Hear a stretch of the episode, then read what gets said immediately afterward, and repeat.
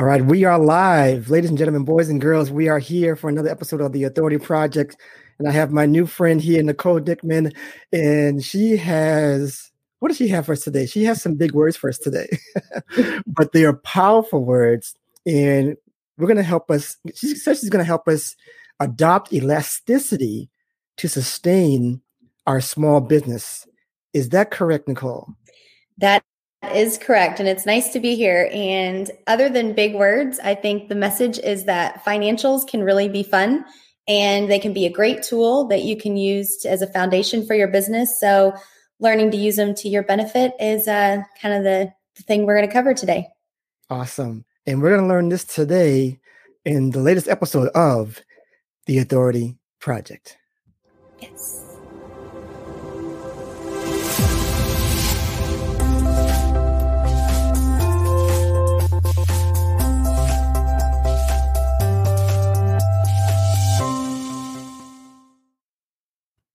All right, we are back here and we are about to get set with some amazing content here. So, Nikole, before we go anywhere, before we start anything, tell us who you are personally and then professionally.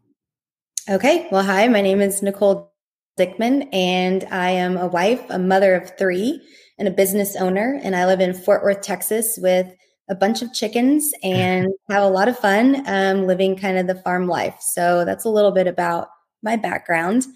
From a work perspective, I've made the transition from a long career in finance and accounting into business ownership and trying to manage all the ups and downs of that for the last six years has been fun with a lot of lessons learned. And that's kind of why we're here talking today to see if someone else can learn from some of the things that I've had to go through. Um, but that's a little summary of who I am. Awesome. And we're going to dive right into everything. We're going to dive right before we go deep, deep, deep. I know what this we're going to do today. Okay. We're going to dive into your backstory, the origin. How did you get started in, in into this into this field here? How, how, what was the story behind it all? Okay, so this is kind of interesting because I never envisioned that I would be um, owning a business or trying to go through the adventure that's been the last six years. But after my fabulous tenure in finance and accounting, our company that I used to work for announced a huge acquisition that would be a huge project for me, along with a relocation initiative to move to a different state. So a lot of the team that had been together for a long time had declined, and that was a shame. We'd been through so much together. So I started Envoy. I hired the people who were not going to relocate. And we basically negotiated to sell our services back to our former employer in an outsourced model. So great. One day I'm in finance, and the next day I have to figure out how to, I don't know, run a business and do everything that comes along with it. Um, so that's sort of been the adventure that I've been on. The uh, I didn't ever see myself as a business leader, and now here I am trying to teach others from the mistakes and the adventure I've had. That's amazing. It seems so. Th- that seems like a like a like a dream story. Then Nikole, like, like it's like wow. Uh, I mean, but how how how how did you actually do that? How did you get do that transition of going from from from that period of actually learning how to how to run a business? So that's been a huge personal and professional development um, step for sure. So I think the first thing is we're all sitting around kind of talking about that it's a shame we're going to go our separate ways. We've been together for so long. We've had some amazing projects we've worked on for over a decade. And it kind of started as a little bit of a joke like, wouldn't it be nice if we could start a business and all of us working together? And wouldn't it be nice if we could keep the team together? And so it sort of started as a joke and then it very quickly took hold. And I think the benefit we had was we'd already worked together. We could we could learn from the mistakes that we'd made together and the things that we'd succeeded on. And so we very quickly said, here's the things we want to take if we do start a company from our past and bring it forward. And here's the things we want to use and change. And that applies to the finance, which is what we're going to talk about today, because you've seen organizations use their money well and not so well. And when it's mm-hmm. your own dollars on the line, it really counts. So, what are the things we want to do, and how are we going to structure it so that we can be successful as a small business versus being part of a huge organization? So, definitely a transition.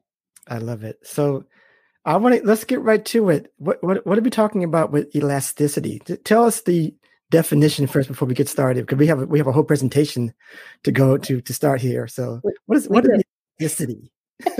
so you all know the big rubber band, right? You can it can go stretch and it can be contracted, and it's basically being capable of change and ready to expand or contract. And it's I think with everything that people have gone through in the last six months, it's easy to see that um, that applies to a business. How can you contract and expand to be able to handle your business going forward?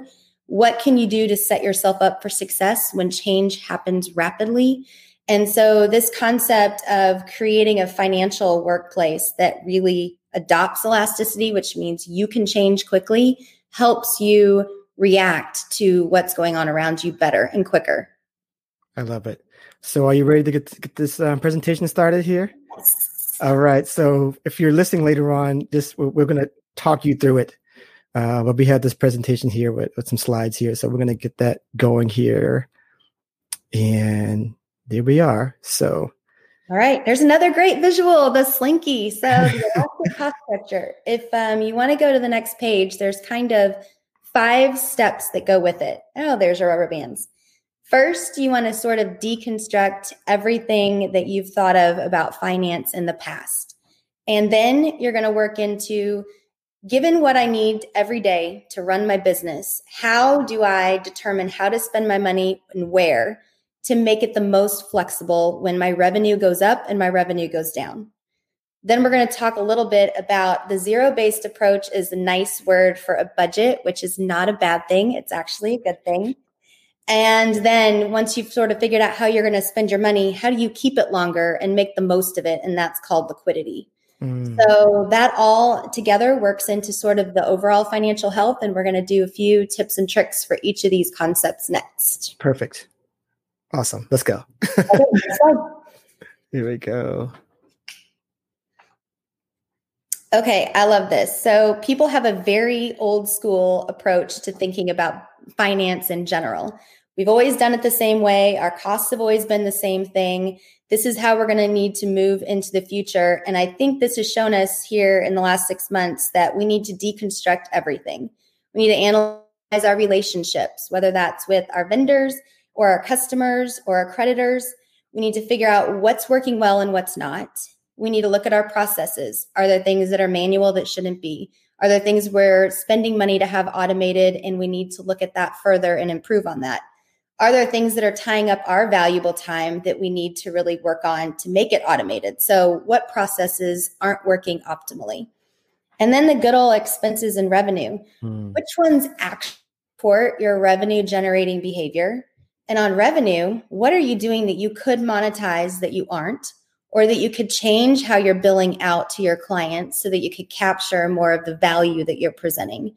So, really having a look at what am I billing for and what am I missing out on? And awesome. I like this this second one with and stop me if you have any questions because I get sure. really amped up on all of it. sure, you're uh, you're going great. Go ahead. Back to that traditional idea of finance and accounting. People kind of look at certain costs and you think that they're going to be the same, like we talked about. I call this cost behaving va- badly. So if you're producing a product, you kind of look at what your cost of goods are that go into your product. But then beyond that, what's really driving your operation forward and what are fixed costs? Or your sales and administrative costs and are they truly fixed?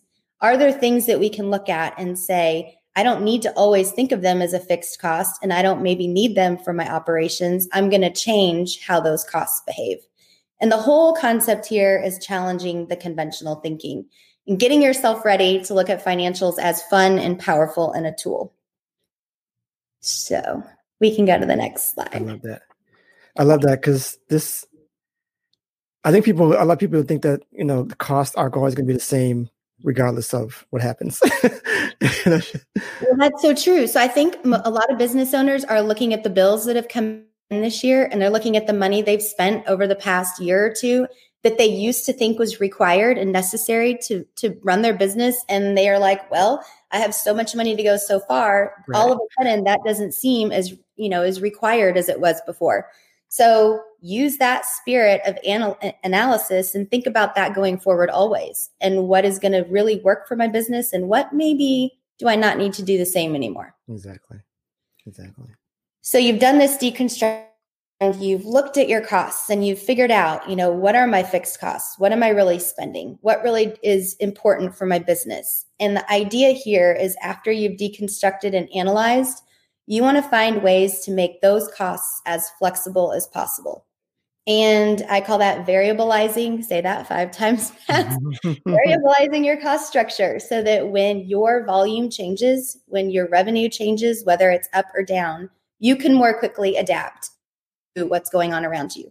So you want to look at your actual expenses going out the door, but you also want to look at your workforce. And I know the workforce has been a super important topic on people's hearts right now because you have to figure out how to do more with what you have or how to do without some of the people you used to have or the resources.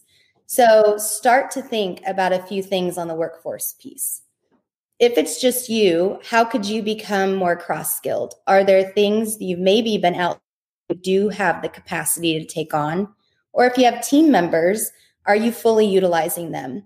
I like to call it upskilling instead of cross skilling, which means taking your team or even yourself to the next level so that you can be even more um, successful and, and accomplish more in the time given. This kind of is another thing to look at. Can you have, do you have any positions that can be combined or do you have team members that can do multiple hats? We wear all kinds of hats in our business. And then um, really carefully analyze are there non-core functions that you're paying a full-time person to do that you can either merge with another role or find a really um, efficient and economical outsourced model so i'm going to stop you right there so yep. Um, first of all give me like an example of this because I, I, see that last point you made where you're merging positions and people are like wait a minute I, now i got i already had enough on my plate already now you're giving me two or three more hats to, to work with how does that work with the employee saying, you know, you know, I'm already, I'm already, you know, you know, overwhelmed with what I already have right now. How does that work? Or is, is it just something that if you have the the loyalty of, of the of the of the um, employer employee rather that they know that this is what has to happen to sustain the business? How does that work? But I think what you just it's the first. It's a great question. Second, what the point you just made um, about really going in big when you know you're going to sustain the business is important. So it's it's good to look at the the person that you're working with to see what their capabilities are. I think as a small business owner, I get drowned in the day to day, and sometimes I forget. It's sort of up here further in the bullet points. How do I upskill or train the people that we already have? so that mm-hmm. they are extra efficient. And when they're able to do their job better, there is a great personality type out there that's like, let me fill that gap in with something else.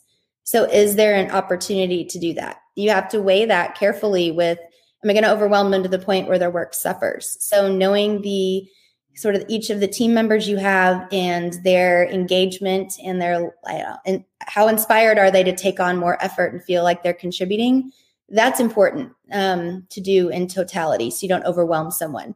But i love the concept of inspiring people to do more with what they have.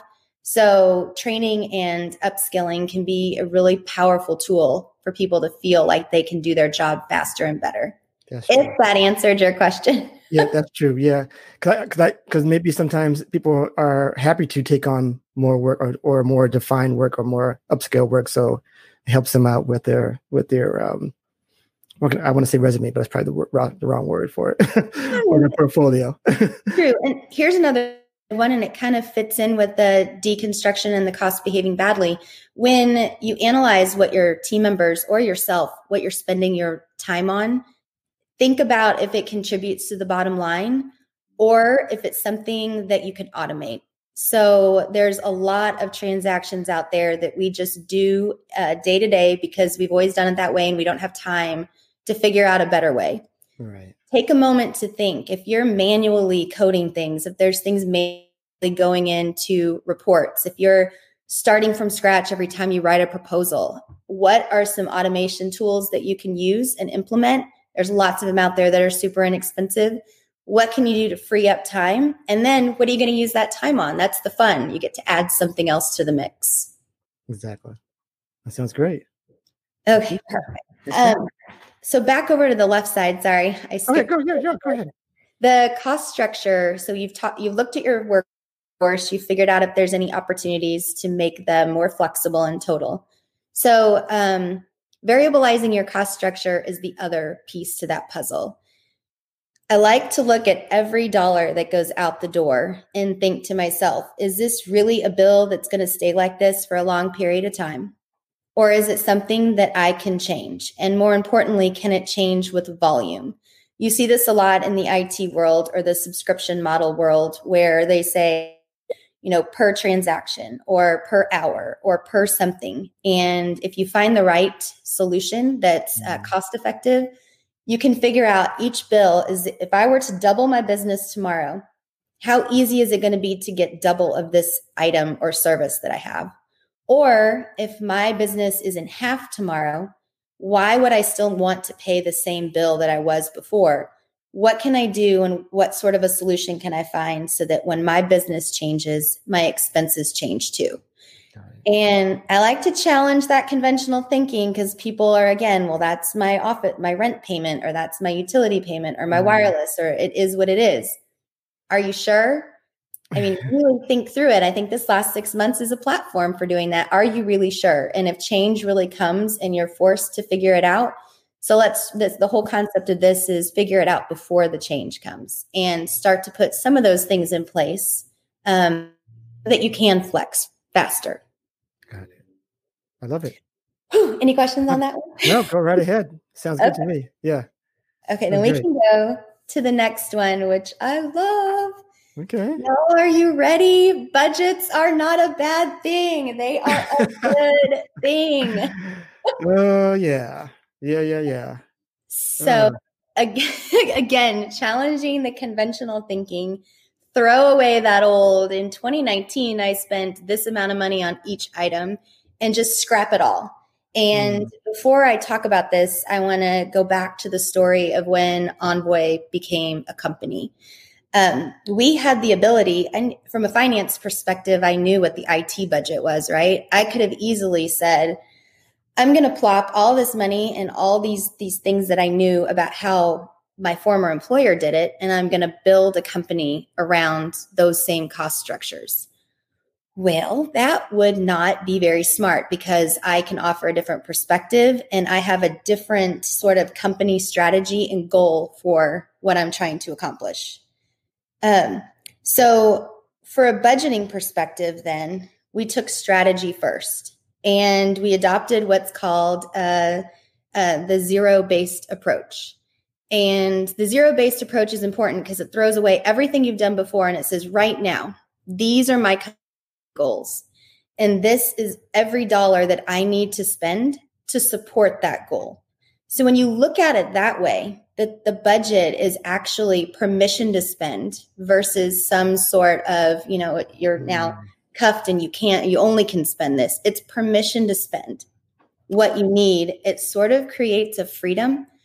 And that's what we did back when we started Envoy. There were line items in there for things that maybe some people would think are unnecessary there was um, you know team building activities and all kinds of things that we wanted because we had a company strategy that said we want our team to be excited motivated and happy right. so what all are we going to spend to make that happen and so it's permission to spend. And i think that's important to figure out that it's a good thing. Great so you do this every single year on the year. Is that correct? Or every quarter? Oh that is a great question. Or every six months. I personally believe that this has to be a continuous process. Oh. So if I were to have done a budget at the beginning of 2020 and thought I could have predicted everything that's happened and just stuck to the budget, whew, things would be tough right now. So yeah. it's a constant process. Every month you can take a look at this is what I need to produce from a revenue standpoint. This is what I need to spend to do it. And it can change. Budget shouldn't be static. They should be a flexible tool look at all the time and constantly reassess and analyze. I know that. I mean, and that's what makes it fun. yeah, and I think I think a lot of people, a lot of big companies, um, big and small, were caught off guard by this by this pandemic this year, and I'm not exactly sure they they're doing what you're doing with the zero based approach, to be quite honest. And I think they got yeah. And you're totally right. Yeah. You're right because it takes um it takes a lot of effort and it takes really aligning everything you're spending with does it accomplish your strategy? And it's not easy to do when you get really large and have a complex organization, but for the entrepreneur and the small business to start those strategies now before you get really big and have that sort of be one of your core values is we're going to constantly strive to spend every dollar to match our company strategy then as you grow bigger you'll already have that down. And fabulous. Gotcha. Now i like how you said your company strategy because i think the point where you say permission to spend has to be based on something so mm-hmm. I, I know we didn't get into that, or I'm not sure not sure if you want to get into that at all, but there has to be something based on why you're spending this, this, that, and the other. Um, tell me, tell me wh- how you did it with your company as far as you know your strategy. Your is it a model? Is it you know something that you you know what what, what is it based on? Your permission to spend. Oh, Ooh, you're right. You mm-hmm. didn't prep me for that one. So I'm gonna that's how it should be, right? That's how.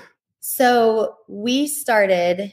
I we had 30 days from the concept that this was actually going to happen to creating a business model that included how we were going to invoice and bill our uh, former employer and all our clients.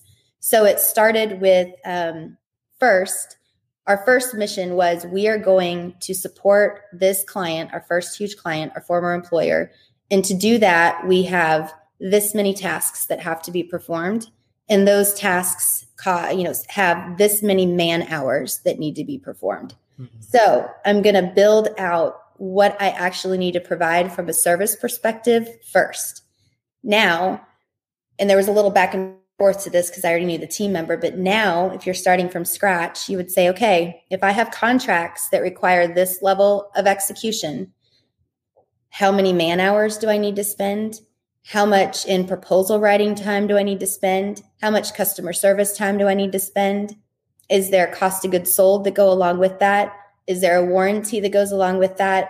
How am I going to cost my time out? Um, where am I going to do my operations and um, what sort of technology do I need to provide it? So you start with that. I'm going to provide this. This is how I'm going to do it from a revenue perspective. These are all the money, all the dollars that need to go out the door to support that contract. And it's different from saying, okay, I just know I need to spend $3,000 a month on office space. Well, do you? How do you know? Why? So I don't know if that answers your question, but yeah, it started with first what is our what is our deliverable to our biggest client? Right. Okay so starts with that. I also wanted to know if it was something has to do with maybe you know this is who we are. I know the last company i was in we had there was a place where we are this we are this this kind of company so we're going to do this this and this because we are this kind of company. That has to do, anything to do with it as well? Oh it does. Are you ready for this one? This is a good one. Okay. so um, we were going along great. Things were great, growing. We've expanded our service offerings. We've been in business uh, four-ish, four-ish years. And a large client said, we're going to have to cut our budget for outsourcing. And uh. the easy step, the easy thing would have been to say, okay, I can no longer afford the team members that were supporting that company. They're going to have to be let go. Well, if you go back to sort of our the reason we became a company to begin with it was to keep the team together so the idea of just letting someone go because it was the easy thing to do mm-hmm. didn't work okay. so that's a question i'm glad you reminded me of that so instead of doing that we set money aside from profits and determined that we were going to keep those people on we had a six month runway to mm-hmm. basically have no revenue coming in to cover them but we still needed to grow the business so that hopefully in six months we were paying for them and we were back in the black for that department. And so economics and budgetary approach would have said, you're gone on the revenue side, you're gone on the expense side. And that didn't align with our mission, which was we are and we're designed to be a company to keep the team together and keep a like a focused um, environment on teamwork and what message would it send if you just let someone go the minute that you, you know it was convenient So our company strategy was we're going to keep the team together and we're going to make a run of it. And the zero based budget allowed us to say, okay, this is the this is what we have to do in the next six months to build to the place where we need to be in order to support our team members. And two years later, we're still together. So I guess something's working. Yeah, I guess so. Because uh, I mean, usually, I mean, I got to be honest. I've I've heard even in my own story. I, I mean, I'm not too too far removed from being laid off. Um, in this time of pandemic for myself, and it's it's it was challenging. it was 400 people that got laid off from my company. 400 yeah. people, and I've heard people calling and talk, telling me they had to to dismantle their entire company, their whole startup. Had, they had to had to had to go. So there was there was no, I mean there was there was they tried many ways to try to cut costs here and there, but eventually people just had to go. Right. So does this work with big companies though, or is it just something where it's more a small startup could could sustain itself? That's a good. That's a big question as well. Well, so I think it comes down to your shareholders, okay. and you have the employees and your clients and your owners or your um, stockholders, whatever you want to call. They're all shareholders in the organization, and um, we're privately held. So, as a privately held company, whose owner believes the number one thing is to continue our mission of keeping the team together, mm. it was okay to defer personal gain or profits in order to reinvest in the team. So that's sort of a politically dancy answer to yeah. say, to some degree, in our situation, it made sense because we were able to control and have buy in from the stakeholders. I love that. That's it's it's unusual, but I love I love to hear that. Absolutely.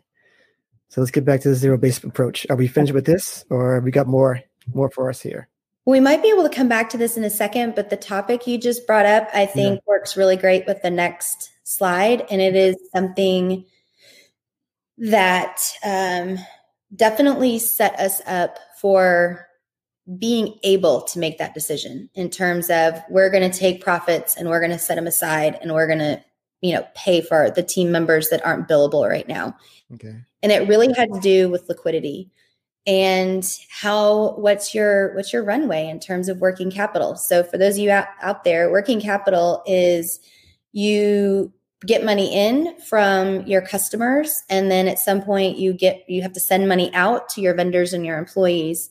And how do you manage how much money you have coming in, how long you can hold it before you have to send it out the door, and how many weeks or months of your business's expenses do you keep set aside, say in savings or a short term investment account, so that when your company does have trouble collecting on a huge contract or all of a sudden you have some sort of an issue um, and you have to be able to make it from one month to the next and you don't have the money coming in mm-hmm. how do you make it so that you're sustaining yourself for the midterm and so the whole concept of liquidity money versus money out and having a cash reserve is fundamental. And going back to 2018 if i had just pulled money out of the company every chance i got and didn't have it setting aside for a rainy day, a very rainy day, um, it would have been impossible to say we're going to be able to do this.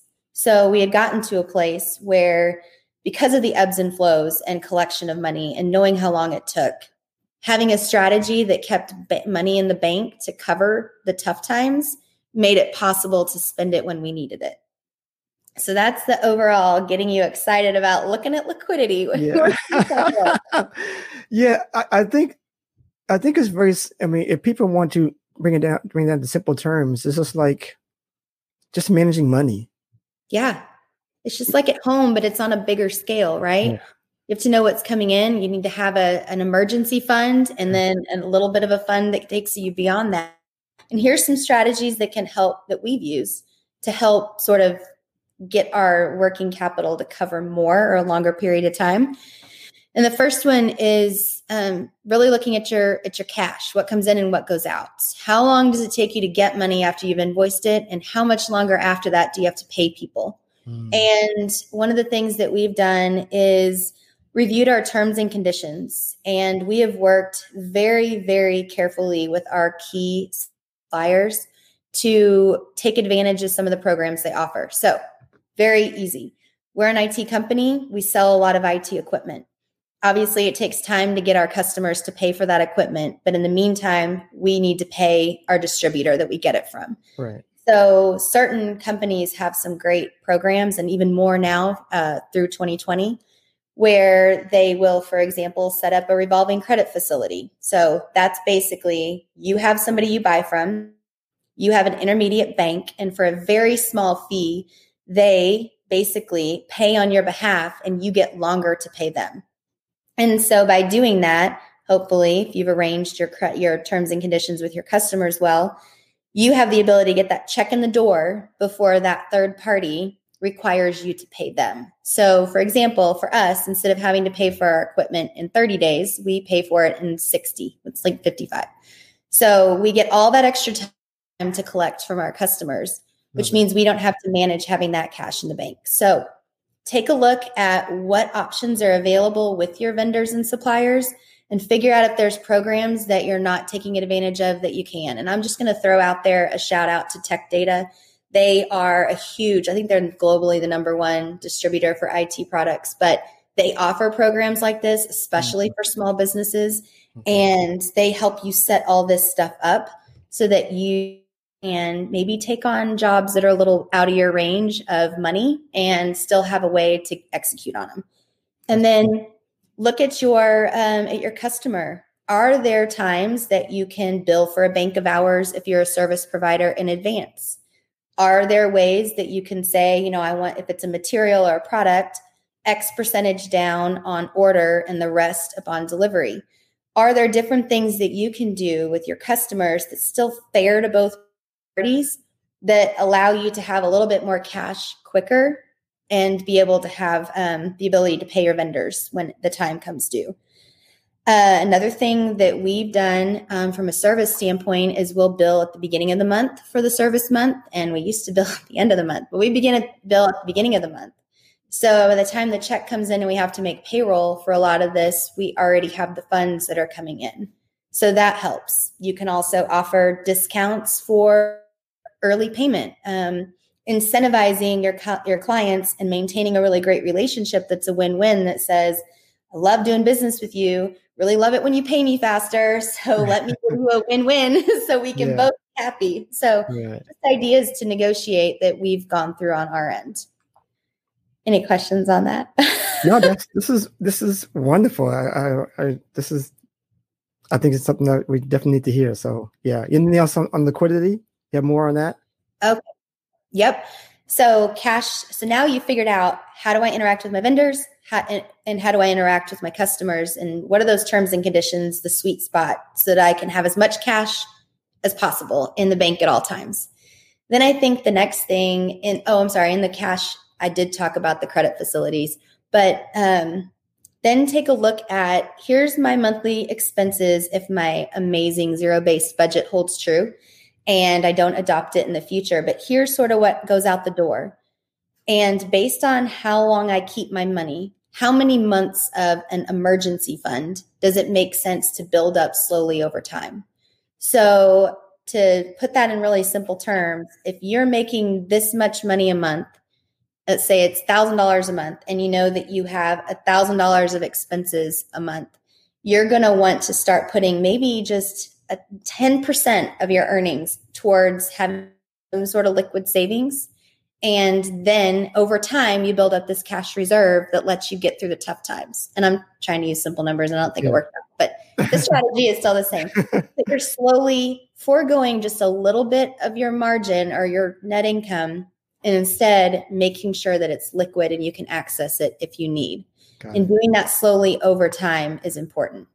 And a lot, of, I know that one of our strategies is to build that into our zero based budget, is knowing that if we can make money, this portion of that money is going to be set aside to make sure we can cover our expenses in the future. Awesome. And so that's really important. So let's go. Let's go to this, these last two quick ones real quick. These next two steps. Um, so I kind of talked about all of them at the same time. Oh, okay, just make sure. Okay. Figure out your terms sure. and conditions. Figure out how you can access cash. Um, we talked about the credit facility. Um, yep, and then figure out how you can slowly build have enough money in the bank to cover however many months of expenses that you feel is important. Awesome, awesome. Okay. Last, yeah. Last next slide, and yeah. then I'll, I could talk about finance forever. I love I it. No, I know. Okay, so let's let's let's let's go ahead with this one. So I'm going to summarize it really quickly, and it goes back to what you asked earlier. This is the, for especially from a budget perspective. This is a constant, repeatable process. Deconstruct what you've done. Figure out if there's anything you can change to make it more flexible.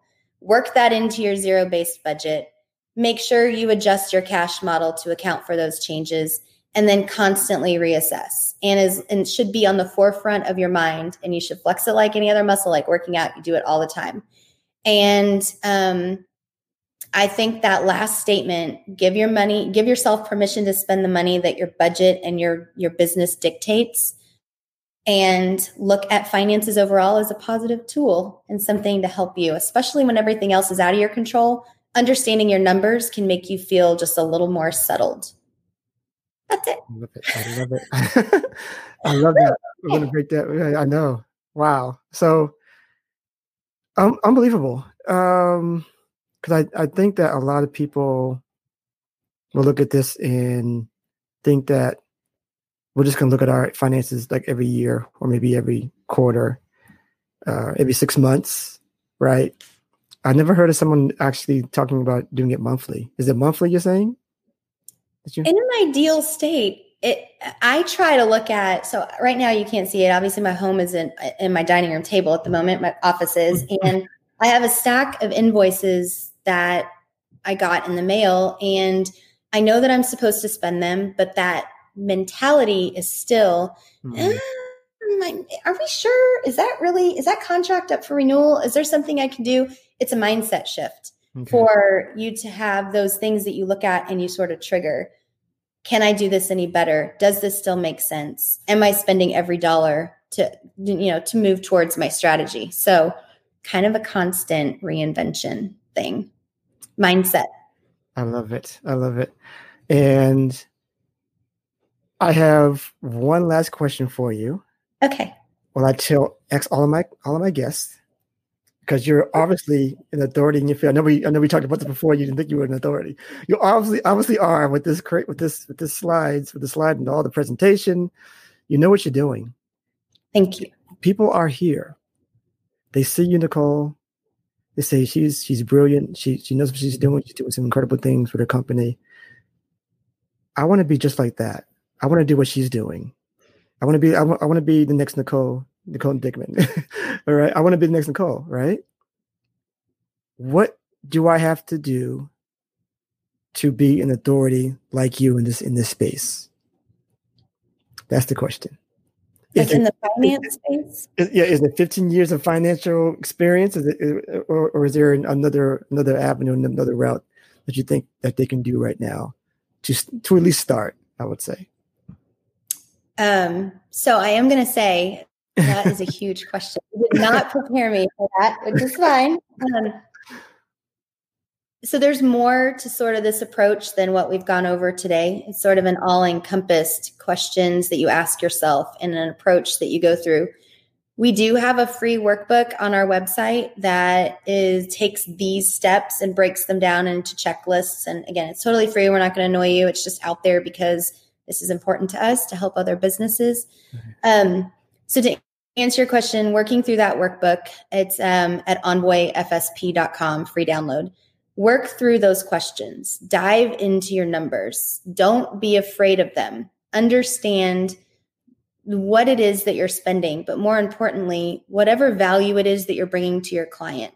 Start to learn is your revenue working are you billing correctly can are there things you're doing that um, you weren't do, billing for before that you can it's really they don't want to become the best me, they are the next me. They want to become the best them, right? So it starts with knowledge and understanding all those dollars and cents. And then um, I love to suggest a nice budget that you look through and you work with um, to really analyze what's going in and what's going out. But I think the number one thing is to not go forward with fear, um, to look at it as something that's going to empower you and to really dig in. I know that maybe the greatest, that's, that's true. It is true. You got to start somewhere. I started somewhere. So everyone can start somewhere, and that's understanding what you're doing in your business. I love it. Awesome stuff, Nikole. Amazing stuff.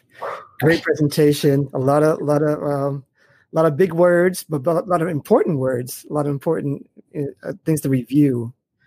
Because I think a lot of people get into the business and they, they simply don't know what they're doing. they don't they don't know how to manage. It's it's, it's a fear fear of risk, uh, of, of risking um, um, and spending.